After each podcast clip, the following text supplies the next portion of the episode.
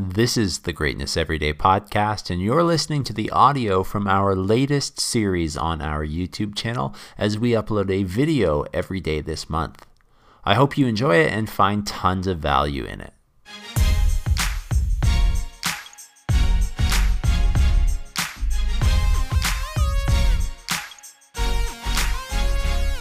Hi everyone, it's Matt from Greatness Every Day, and in this video, we're going to talk about how you can set something called staircase goals.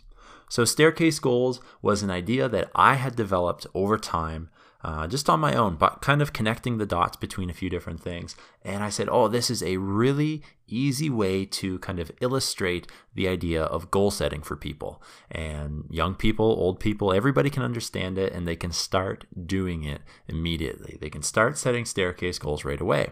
And then last week, when I was interviewed by someone for their YouTube channel, I explained this idea to them. They found that the idea was really simple, they had never heard of it before. And then I said something along the lines of, well, I came to that idea on my own, but there's probably like many ideas out there, 10 people that have already discovered this uh, before me. And I did some research, and it turns out I didn't discover it. There's plenty of people that have illustrated this online. Um, but regardless, it is something that I use to set goals because of a few different reasons. So let's talk now about why I like staircase goals. And the very first reason is it is because they are easy. They're easy to use, they're easy to follow. Anyone from little kids in elementary school can set staircase goals, and anybody from um, bigger corporations and adults and, and businesses can use these as well, and they can start using them right away. So that's number one. They're easy to use, and you can start it right away. Number two, if we look at that, we use staircase goals because they get you to think about either the long term and the short term, and they can be applied to both types of goals that you see there, right? It doesn't um, only lend to short-term goals. It doesn't only lend to long-term goals because they can both used both be used to set up your different goals that you want to accomplish. And if we look at the last reason, number three is they get you to think about how you're going to accomplish your goals and what individual steps you're going to have to take in order to achieve them. Okay, so those are staircase goals, and those are the three reasons that I like them. They're easy, you can use them for long term and short term goals, and they get you to think about and plan out the individual steps you must take in order to accomplish those. So let's look here. We've got a pretty solid, scary, intimidating looking staircase. I don't know if you've ever been on a subway going up and down and there's the the escalators are just packed full of people. I always take the staircase. I love taking it and just kind of cranking these out and passing everybody along the way. And I want that to be the same for you regardless of the goals you set. So let's talk about an example goal. We want to set an example goal of making $1 million. That's just a really easy uh, example that we can focus on. It's intimidating, just like this staircase here. And really, it involves multiple steps. So we're going to say that our example goal is to make $1 million through the internet. So that's a huge goal with many steps, but how do you accomplish it? You always start where your current situation is right? So down at the bottom, your current situation is on the main floor.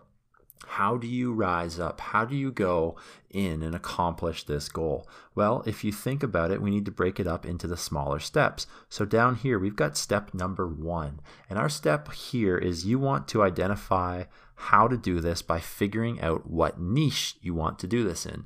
Do you want to do this in online marketing? Do you want to go ahead and do this in personal development? Do you want to meet your goal through making $1 million in a business through selling cosmetics? I don't know what it is, but that is step one. Step two is maybe your next goal is you're going to go ahead and you're going to identify some mentors. Who are you going to learn from? Learn from people that have done this before, that have been successful doing this. Um, so that could be your step two. Number three is you, after meeting with those mentors, you are going to develop some sort of a plan that will help you achieve that.